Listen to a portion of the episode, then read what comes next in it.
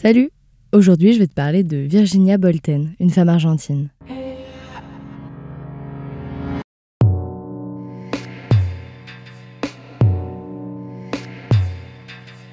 Je ne suis pas un homme. Je n'ai pas d'idée politique. Je n'ai pas d'avis.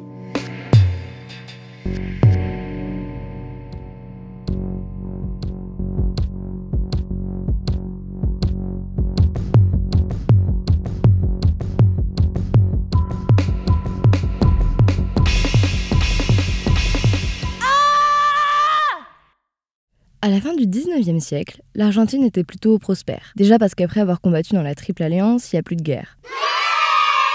Ensuite, le pays essaye et arrive à s'intégrer petit à petit dans l'économie mondiale, mais surtout parce qu'il connaît une importante arrivée d'immigrés européens et européennes, près de 3 millions. C'est un gros changement social et économique pour le pays. En fait, le gouvernement a vu tous ces étrangers européens arriver et il était super content. Il a même fait des lois pour faciliter leurs intégrations. Mais quand il s'est rendu compte que ces gens ne représentaient déjà plus le progrès, mais au contraire une menace pour l'ordre établi, il a eu un peu peur. Au lieu d'être des citoyens et citoyennes dociles, ces immigrés ont apporté des idées nouvelles comme le socialisme ou l'anarchisme, ce qui a favorisé la création de syndicats et relancé des mouvements de révolte. C'est pour ça qu'en 1902, une loi de résidence fut votée pour expulser les étrangers qui avaient des activités politiques et principalement se syndicaliser. Je t'en reparlerai. Virginia est née le 26 décembre 1870 à San Luis, dans la région de Cuyo en Argentine. Sa mère était argentine, elle, fille de fermier, et son père était un émigré allemand. Et elles ont eu ensemble quatre enfants. Elle va commencer à travailler en fabriquant des chaussures et à rencontrer son futur mari, Juan Marquez, au syndicat des travailleurs de la chaussure. C'est très mignon. Elle a aussi travaillé à la raffinerie sucrière, lieu qui était très important pour l'économie de la région à l'époque. Elle vit à Rosario, c'est la troisième plus grande ville du pays, une ville qu'on surnommait la Barcelone argentine, parce qu'il y avait beaucoup de foyers d'idées radicales. Elle fréquente aussi beaucoup de cafés où se réunissent anarchistes et socialistes français, italiens, espagnols ou autrichiens, et devient elle-même très engagée. Elle sera une des éditrices de El Obrero Panadero de Rosario, donc un des premiers journaux anarchistes argentins, qui se traduit par l'ouvrier boulanger de Rosario. En 1889, elle organise ce qui était sûrement la première grève des travailleuses en Argentine, la grève des couturières de Rosario.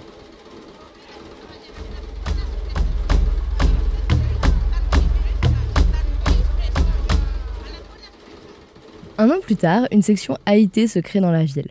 Pour rappel, l'AIT, Association internationale des travailleurs, démarre en 1964 à Londres et avait en gros le but de coordonner les projets ouvriers de différents pays en même temps, pour frapper fort et partout. Suite au massacre d'Haymarket, dans plusieurs pays, le 1er mai commence à être la journée de lutte ouvrière. Donc, euh, petit rappel d'Haymarket, le 1er mai 1886 à Chicago, il y a une grosse grève pour réclamer la journée de 8 heures. La police charge et fait un mort. Le 4 mai, il y a un rassemblement contre la violence policière qui était pacifiste, mais à la fin, quand la foule se disperse, une bombe explose du côté de la police. Donc euh, les flics commencent à tirer, c'est un peu le bordel, des anarchistes furent arrêtés et condamnés à mort injustement. Je dis injustement parce que bah, c'était pas du tout eux qui avaient lancé cette bombe, et c'est pour cette raison que le 1er mai devient symbolique. Du coup, en 1889, Virginia et ses amis décident d'organiser une manifestation. La veille, elle est arrêtée pour avoir distribué de la propagande libertaire devant des usines, et je cite attenter l'ordre social existant. Mais elle est bien présente le lendemain, elle marche en tête et elle tient fièrement un drapeau où il est écrit 1er mai, fraternité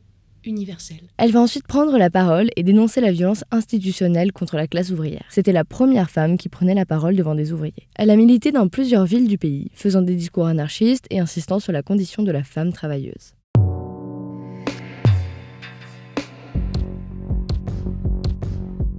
Elle est une des fondatrices, avec Teresa Marchizio et Pepita Guerra, de La Vez de la Mujer, qui est paru de 1896 à 1897. En plus d'être le premier journal anarcho-féministe, c'est un journal révolutionnaire pour la classe ouvrière. Dans l'épigraphe du journal, on pouvait lire Ni Dios, ni patron, ni marido qui se traduit par ni Dieu, ni patron, ni mari. Ce journal appelait les femmes à se rebeller contre l'oppression masculine, mais sans oublier les femmes des classes ouvrières.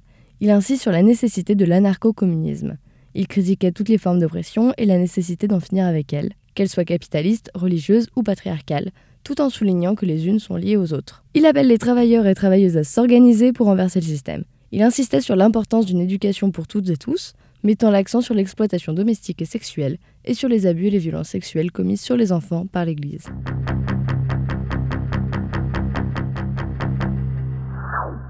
La majorité, si ce n'est toutes, des femmes présentes dans la parution du journal étaient partisanes de l'amour libre. Donc euh, pour rappel, ce terme ne signifie pas avoir une sexualité intense avec beaucoup de partenaires, mais plutôt qu'une relation entre deux personnes consentantes ne devrait pas obtenir l'aval d'institutions pour être reconnu. En d'autres termes, le mariage, qu'il soit civil ou religieux, devrait être aboli. Par contre, parce que bah, tout n'est pas rose, on parle de femmes super badass qui ont abordé des sujets très importants et nouveaux, mais elles avaient tout de même bah, des idées conservatrices. Déjà, pour changer l'image des prostituées très infantilisantes, elles sont vraiment vues comme des victimes n'ayant pas ou peu de connaissances sur leur situation. Et le schéma traditionnel de la famille est évident pour elles, la maternité est valorisée, et les questions d'homosexualité ou de transidentité ne sont, à ma connaissance en tout cas, jamais abordées. Les rédactrices ne se définissaient pas comme féministes. Ce mot n'était même jamais cité parce qu'à l'époque, dans beaucoup d'endroits du globe, le féminisme était une activité de bourgeoise, seulement soucieuse d'obtenir le droit de vote. Les anarchistes ne croyant pas au vote, cela ne les intéressait pas. En tout cas, la veste des Lamourères annonçait fièrement la chute du patriarcat. Mais il faut, messieurs les vautours, vous qui vous prétendez anarchistes, mais qui l'êtes autant que nous sommes nonnes, que vous sachiez une bonne fois pour toutes que ce que vous considérez comme votre machine à plaisir, ce beau corps que vous corrompez, souffre aussi des maux de l'humanité et en a assez de n'être rien comparé à vous. Quand le premier numéro est sorti, les hommes anarchistes ne se sont bien évidemment pas du tout remis en question et ont crié à l'oppression. Certaines de ces propositions sont des attaques contre le sexe masculin. Il ne faut pas exagérer quand même. On ne peut pas tolérer de telles provocations. En réponse à ces plaintes, une des rédactrices de la revue écrivit dans le deuxième numéro Quand nous, femmes, ignorantes et indignes d'intérêt, avons pris l'initiative de publier La Voz de la Mujer, nous le soupçonnions déjà. Ah, vautours nous savions que vous accueilleriez notre initiative avec le mépris qui caractérise votre façon de penser. Mais sachez que, nous aussi, femmes incultes, nous pouvons prendre des initiatives, et que celles-ci sont le fruit de notre esprit. Car, le saviez-vous, messieurs? Nous aussi, nous pensons. C'en est fini de vous entendre clamer anarchie et liberté pendant que les femmes font le ménage. Dans le quatrième numéro, Pepita Guerra s'adresse aux femmes bourgeoises. Et sachez que c'est en détruisant nous parviendrons à faire s'effondrer ce monde d'exploitation. Elles appelaient à la lutte et à l'action directe. Malheureusement, la revue arrêtée rapidement, principalement par manque d'argent et aussi bah, parce qu'il s'adressait plus aux femmes, enfin en tout cas les hommes ne voulaient pas le lire, et les femmes étaient euh, plus souvent analphabètes à l'époque. Mais même en ayant une durée de vie courte, il a été révélateur et a ouvert la voie à d'autres mouvements féminins argentins. La plupart des numéros sont à présent déposés à l'Institut international d'histoire sociale à Amsterdam.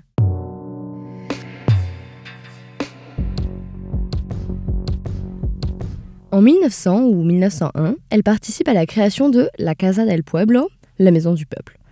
Là-bas, on parle politique, on débat, on rit, on fait de la musique ou du théâtre, on récite des poèmes, et il y a même une bibliothèque.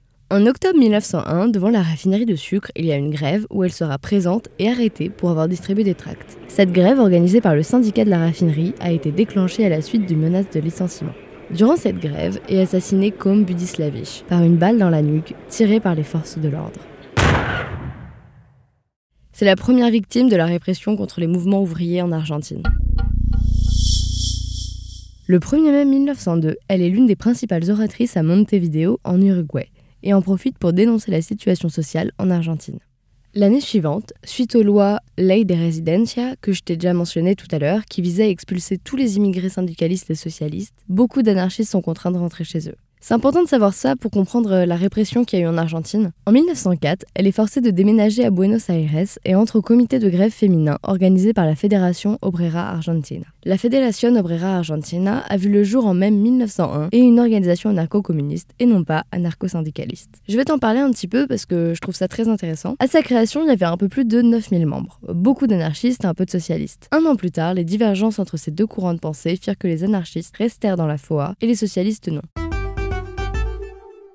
En 1904, elle s'est ensuite nommée Fédération Obrera Regional Argentina, Fédération ouvrière régionale argentine. Le mot régional a été ajouté pour montrer que le Congrès n'acceptait pas la division politique du globe et estime qu'une nation n'est qu'une région du monde. Le cinquième Congrès, en 1905, affirme la direction que veut prendre l'organisation le communisme libertaire. La grande différence entre l'anarcho-communisme et l'anarchie-collectivisme est la question économique ça reste encore maintenant un courant de pensée dominant dans les milieux anarchistes. Une femme qui le résume bien a été prononcée par Carlo Caffiero. Nous voulons la liberté, c'est-à-dire l'anarchie, et nous voulons l'égalité, c'est-à-dire le communisme.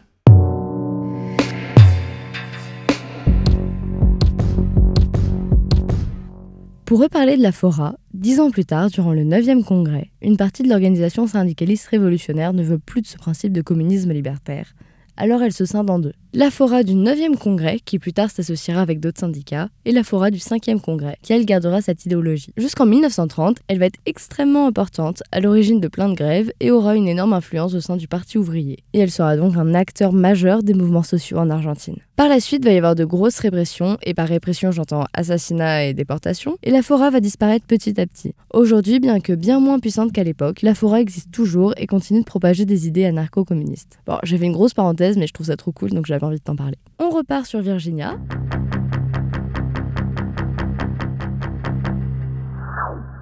En 1905, une autre grosse répression ouvrière va être mise en place suite au coup d'État raté d'Hippolito Yrigoyen. Les militants et militantes anarchistes sont très souvent condamnés ou expulsés. Virginia et son compagnon, donc euh, Juan Marquez du syndicat des travailleurs de la chaussure, très mignon encore une fois, sont expulsés en Uruguay.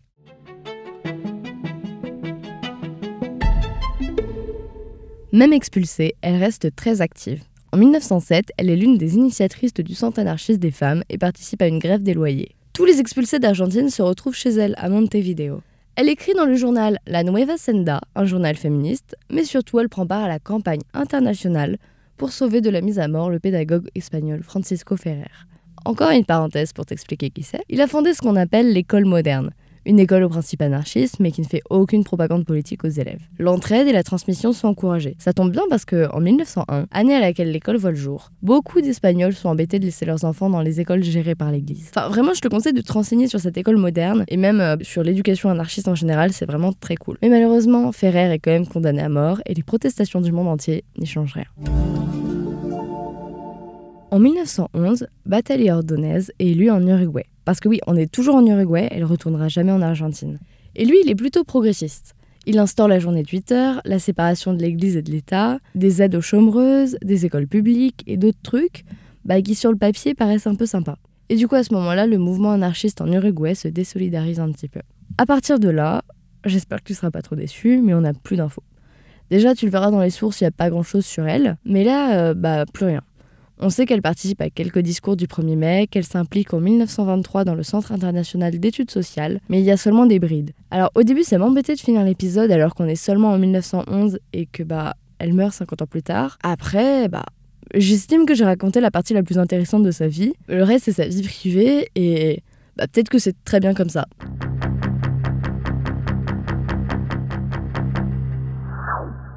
Donc c'est la fin de l'épisode sur Virginia Bolten. Moi, je trouve qu'elle est super cool et je trouve que le projet là, La Veste de l'amouraire, est trop trop bien et que les meufs avaient l'air super badass et super misandres. À bientôt pour un prochain épisode.